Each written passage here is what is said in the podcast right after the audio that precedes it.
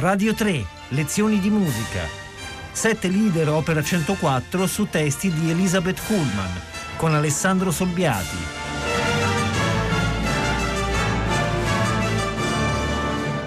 Buongiorno. Ieri abbiamo iniziato a presentare i due cicli di leader che nel 1851 Robert Schumann dedica alle liriche di Elisabeth Kuhlman. Abbiamo visto che la Kuhlman è una delle figure che ha affollato la mente, la psiche sempre più complessa e malata di Schumann. Siamo, ripeto, nel 1851, sono, mancano cinque anni insomma, prima della morte, a 46 anni di età di Robert Schumann, e via via si stacca dal mondo e si specchia nei suoi fantasmi. Eh, di volta in volta, come abbiamo visto, Mignon, eccetera, dietro al suo tavolo, però tenne fino alla fine un ritratto, quello di Elizabeth Kuhlman.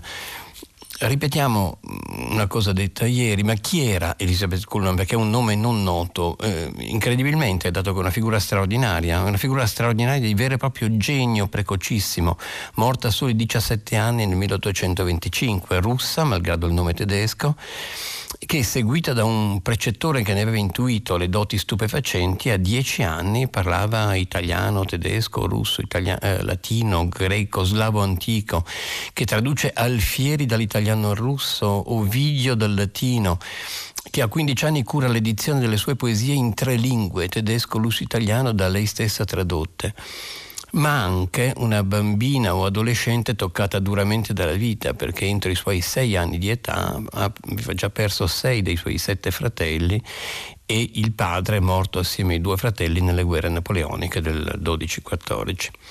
Abbiamo visto che i titoli dati da Schumann nelle due opere a lei dedicate, l'opera 103 e l'opera 104, dicono con evidenza il diverso sguardo, il diverso punto di vista che Schumann dà. Canti di fanciulla, canti di una fanciulla, il primo, quelli opera 103, e qui viceversa, sette leader per voce pianoforte, punto, in ricordo della poetessa. Qui al centro vi è la poetessa Elisabeth. Là erano tutti duetti per due voci, quindi con, con, spesso con la leggerezza dei duetti sempre fatti da Schumann. Qui è una voce sola. I testi sono in bilico tra candore e dolore, tra innocenza e malinconia.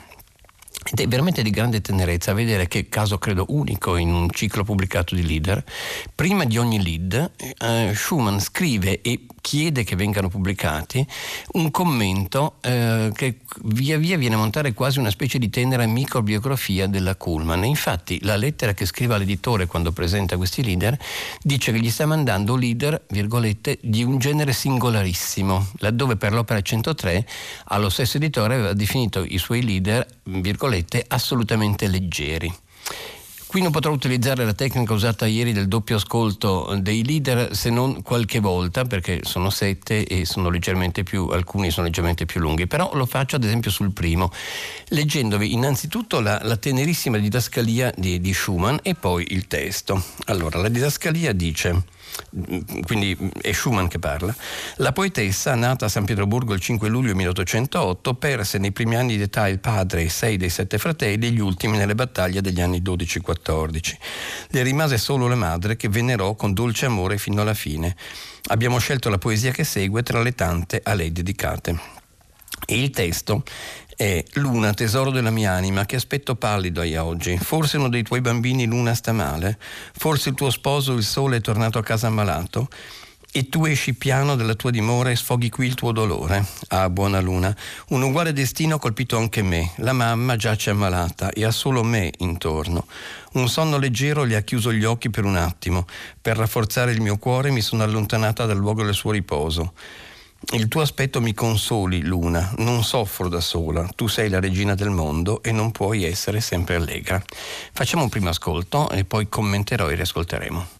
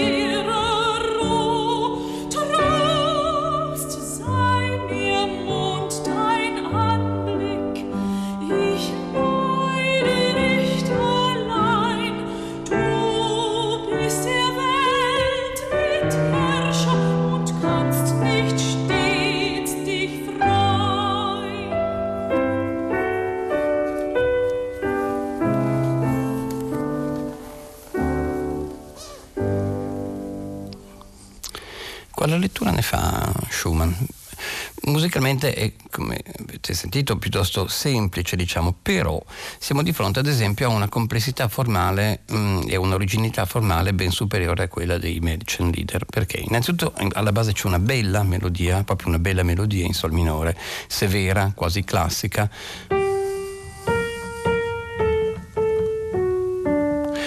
che ha ad esempio una piccola asimmetria eh, nel, nel modo in cui chiude qui tutti avrebbero messo la dominante. Invece lui la fa aspettare. Chiudendo strettamente, rapidamente perché? Perché è una domanda, eh, perché si parte, è, il punto, è il momento del punto di domanda e cioè forse uno dei tuoi bambini sta male, punto di domanda, e su, questa, e su questo punto di domanda evidentemente affretta la chiusa. Ma soprattutto la cosa che rende molto interessante, molto così particolare interessante questo lead è il, il fatto che l'armonia eh, segue come una, una, una, camicia aderente il significato del, del testo, cioè eh, quando si parla della malattia della madre si arriva a, una, a, un, a un'armonia più, più tesa, a una settima riunita ma soprattutto poco dopo, quando si parla del sonno leggero negli occhi della madre, improvvisamente questo clima di minore si apre a un bel sol maggiore per un attimo, poi, soprattutto, l'ultima strofa, quella in cui la luna appare come consolatrice di Elisabeth, allora il sol minore iniziale di tutta la parte lead diventa un sol maggiore e il lead finisce in sol maggiore, cioè non c'è ripresa, ma si finisce con un episodio in maggiore rasserenato e rasserenante. Riascoltiamo. Mond,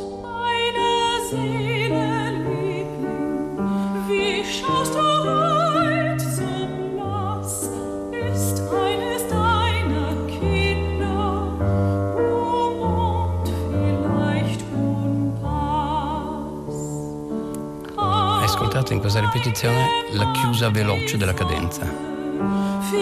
Adesso.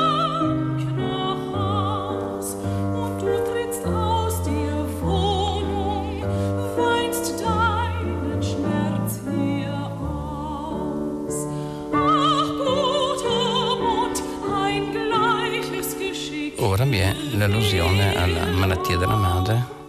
Adesso.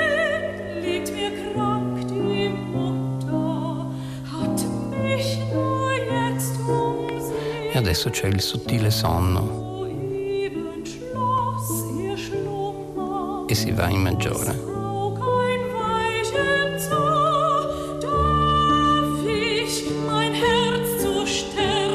Si è in minore, ma si apre l'ultima parte tutta in maggiore adesso.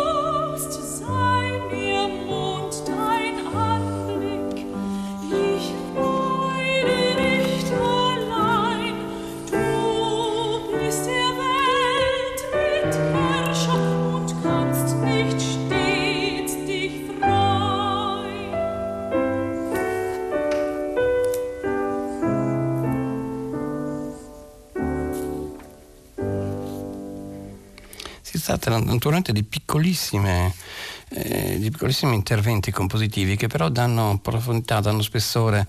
Eh, non è una banale lettura musicale di un testo, ma se ne colgono le relazioni e Schumann le interpreta localmente con molta attenzione, direi in punta di piedi. Passiamo al secondo.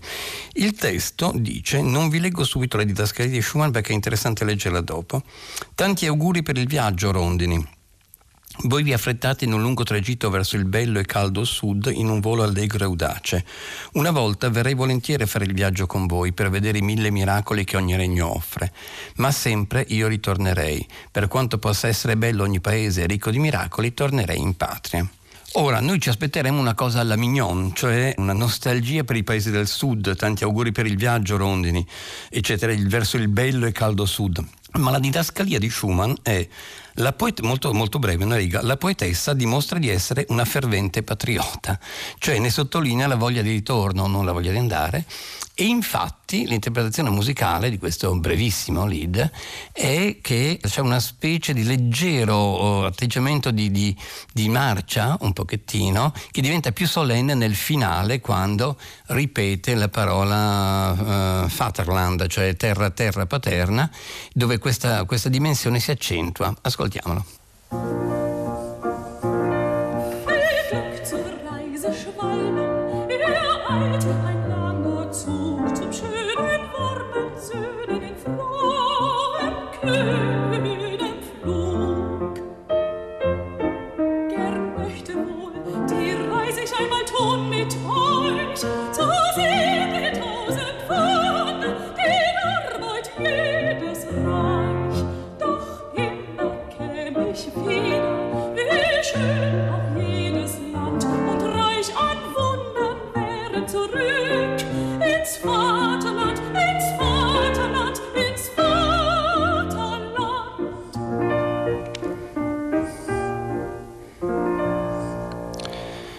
Eroica questa Vaterland, questa terra, questa terra paterna, insomma.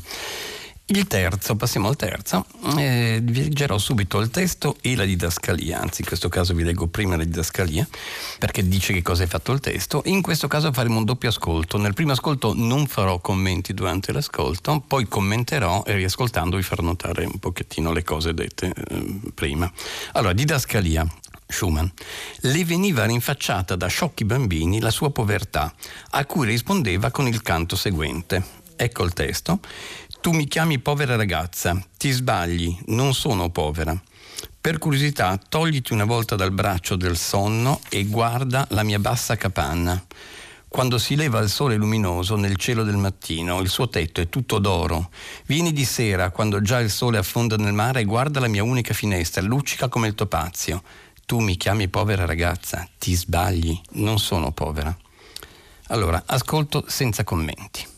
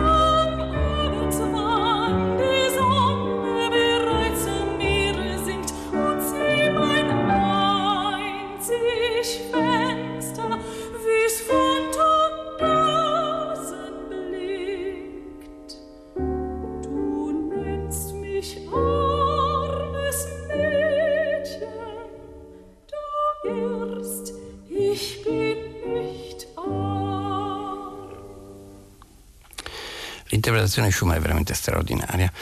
In scena c'è una bambina arrabbiata che dice: Tu mi dici che sono povera? Allora vieni a vedere la mia capanna di sera quando c'è il tramonto, eh, anzi al mattino, scusate, quando c'è il sole come brilla il suo tetto. Vieni a vedere la sera quando la mia finestra diventa un topazio. Allora cosa fa Schumann? L'attacco, e voi ve la vedete la bambina che stringe i, i pugni, lo fa con un, un salto melodico veramente anomalo, perché lui fa attenzione a questa cosa. E questo salto, questa nota è su Armes, su, su mm, povera. Eccetera.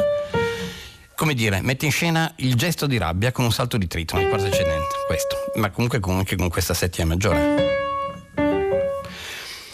Invece, fino a un certo punto il pianoforte è un pianoforte molto semplice, soltanto accordale, eccetera. Dopodiché si arriva alla descrizione, e cioè eh, la mia bassa capanna quando si leva il sole nel cielo del mattino, suo tetto è tutto d'oro.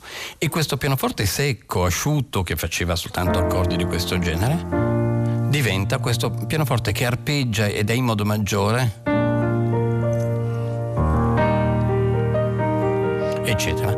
Si apre questo colore, la bellezza della capanna diventa lo scioglimento del pianoforte il modo maggiore. E ultima osservazione, poiché il testo diceva tu mi chiami povera ragazza, ti sbagli, non sono povera, poiché ha già dimostrato che non è così, l'ultima dizione di, di, questa parte di testo, quella che ritorna, non è una vera ripresa, oppure lo è, ma viene fatta in maniera assolutamente dolce, come se la bambina dicesse hai visto, te l'ho dimostrato che non è vero. Adesso riascoltiamolo, vi faccio notare qualcosa. L'intervallo iniziale, lo sapete, c'è subito.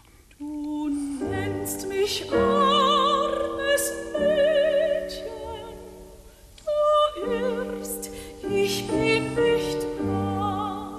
pianoforte sempre asciutto.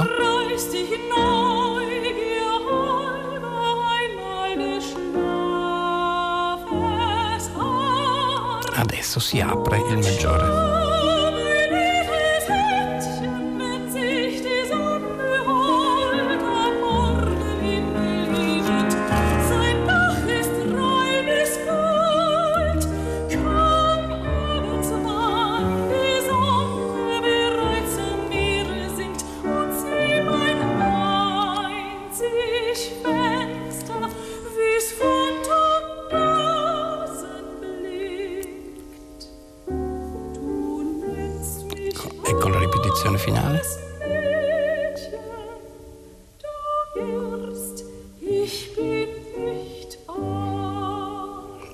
La ripetizione finale non è più di, di voce arrabbiata, diciamo, ma è come dire hai visto, te l'ho dimostrato.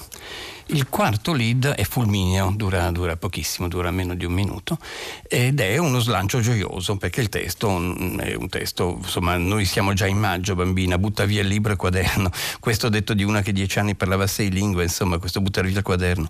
Vieni fuori all'aperto e canta una canzone con me, vieni, cantiamo allegramente, entrambi in una gara canora, eccetera, eccetera. Ma la didascalia di Schumann ci dice due cose. Dice, questa, è molto, dice, questa lirica fu scritta nella prima fanciullezza, forse già nei suoi undici anni. Le poesie di quel tempo a centinaia sono così affascinanti nella loro ingenuità. Attenzione adesso, dal più profondo ella rispecchia la realtà. Schumann ci dice, è una bambina, è tutto molto semplice, ma attenzione, ha uno spessore. Ascoltiamo questo brevissimo lead.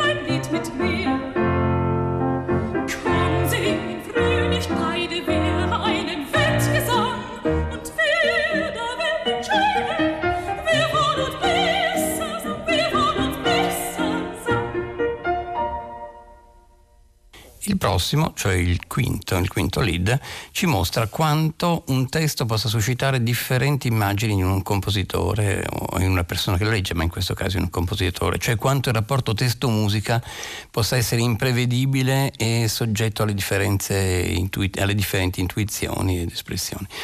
Vi leggo il testo, in questo caso la, la didascalia ci aiuta ben poco perché dice solo la poetessa ha la visione dei suoi cari defunti.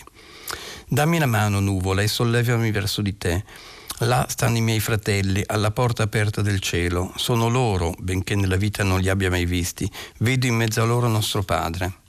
Guardano giù verso di me, mi fanno segno di andare. Dammi la mano, nuvola, presto, presto, alzami.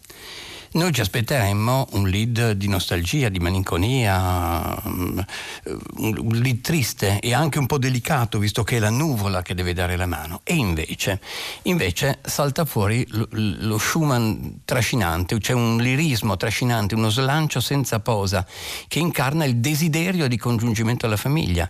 Se si facesse un'analisi attenta e lunga, ma non- certo non lo faremo, si vedrebbe quanto l'armonia in questo caso estremamente inquieta sia aderente alle pieghe espressive del testo. Siamo in sol minore, ma la tonica arriva tardi, eh, è tutto sospensivo. poi vi è un, un rasserenato modo maggiore quando si parla dei fratelli, poi però eh, si ritorna in minore e poi quando c'è la visione del padre lì si apre addirittura un bel do maggiore. C'è un'armonia sfumatissima che segue le pieghe espressive del testo. Ascoltiamolo.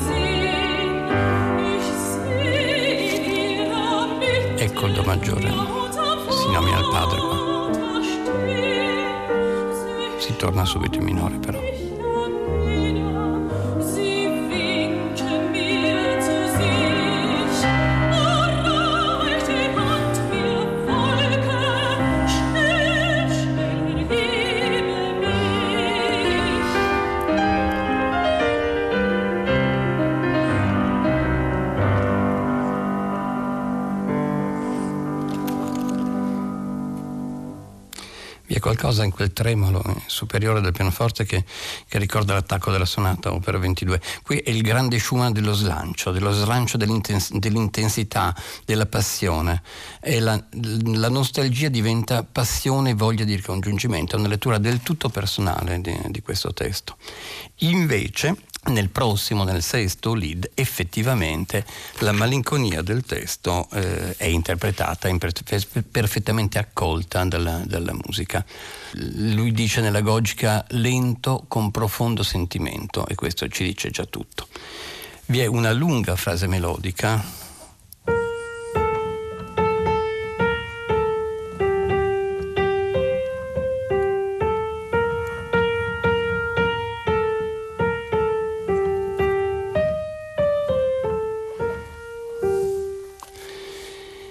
pianoforte segue, si limita a seguire questa frase. Ascoltiamolo direttamente il lead.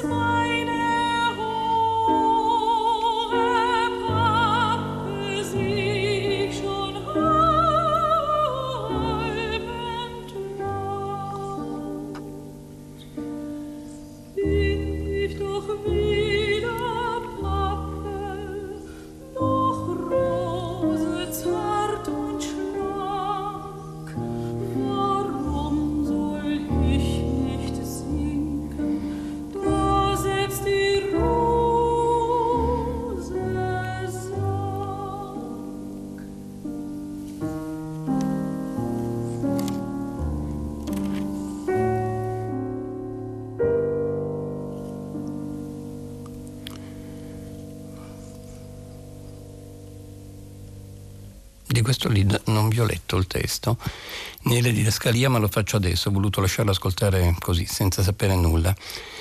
Perché anche qui si parla di fiori, come si è parlato tante volte dagli Spanish in avanti, ma con un tono molto diverso. Anzi, per la precisione vi leggo prima la didascalia qua commossa di Schumann, che è una poesia piena di commovente presagio della morte del suo ultimo anno di vita. Elisabeth aveva vicino alla sua capanna un piccolo giardino dove coltivava anno dopo anno dei fiori. Lì vicino c'era anche un pioppo. E il testo era Gli ultimi fiori morivano. Appassiva la regina dei caldi mesi estivi, la dolce rosa. Tu, daglia pomposa, non alzi più il tuo capo. Vedo mezzo spoglio perfino il mio alto pioppo. Nell'unico momento in cui il lead passava in maggiore, c'è un sorridente dire Io non sono né pioppo né rosa tenera e snella il ritorno in minore era perché non dovrei appassire se perfino la rosa è appassita. Detto a posteriori, eh, si capisce il perché di questo profondo sentimento della Gogica e, e della profonda tristezza di questo lead. Ma Schumann ci sorprende fino in fondo. Vi leggo l'ultimo testo. L'ultimo testo è La mia barca ha lottato contro, contro le onde arrabbiate, vedo il segno dal cielo, la rabbia del mare si placa. Non ti posso evitare, o oh morte, non ho scelta. Alla fine delle mie sofferenze darà inizio al tormento della mamma. Cuore di mamma, non ti faccia troppo male il tuo dolore, solo pochi istanti ci separano dal mare della morte. Che cosa ci aspetteremmo? Beh, insomma si parla di lotta, di, di, di, di rabbia del mare, eccetera, ci aspetteremmo eh, qualcosa di aspro, una, una, ribellione alla morte imminente, perché la, la didascalia di, Schumann, di Schumann dice che la poesia fu scritta poco prima della sua morte.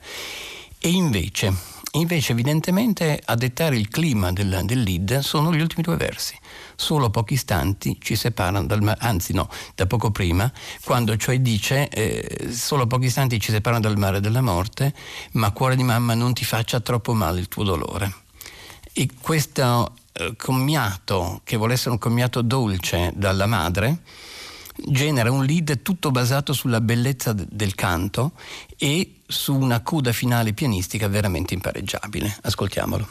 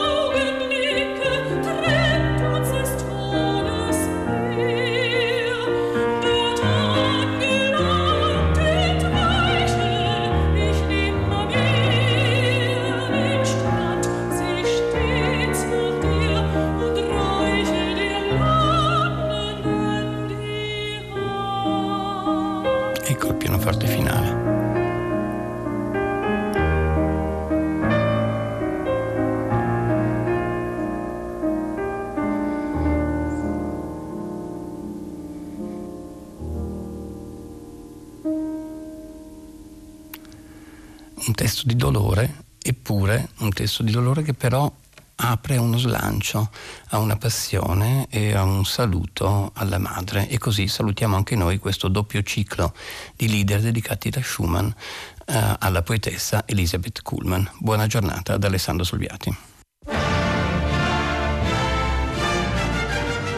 Radio 3, lezioni di musica, a cura di Paola Damiani. Potete ascoltare tutte le lezioni di musica dal sito di Radio 3 e scaricarle con l'app Rai Play Radio.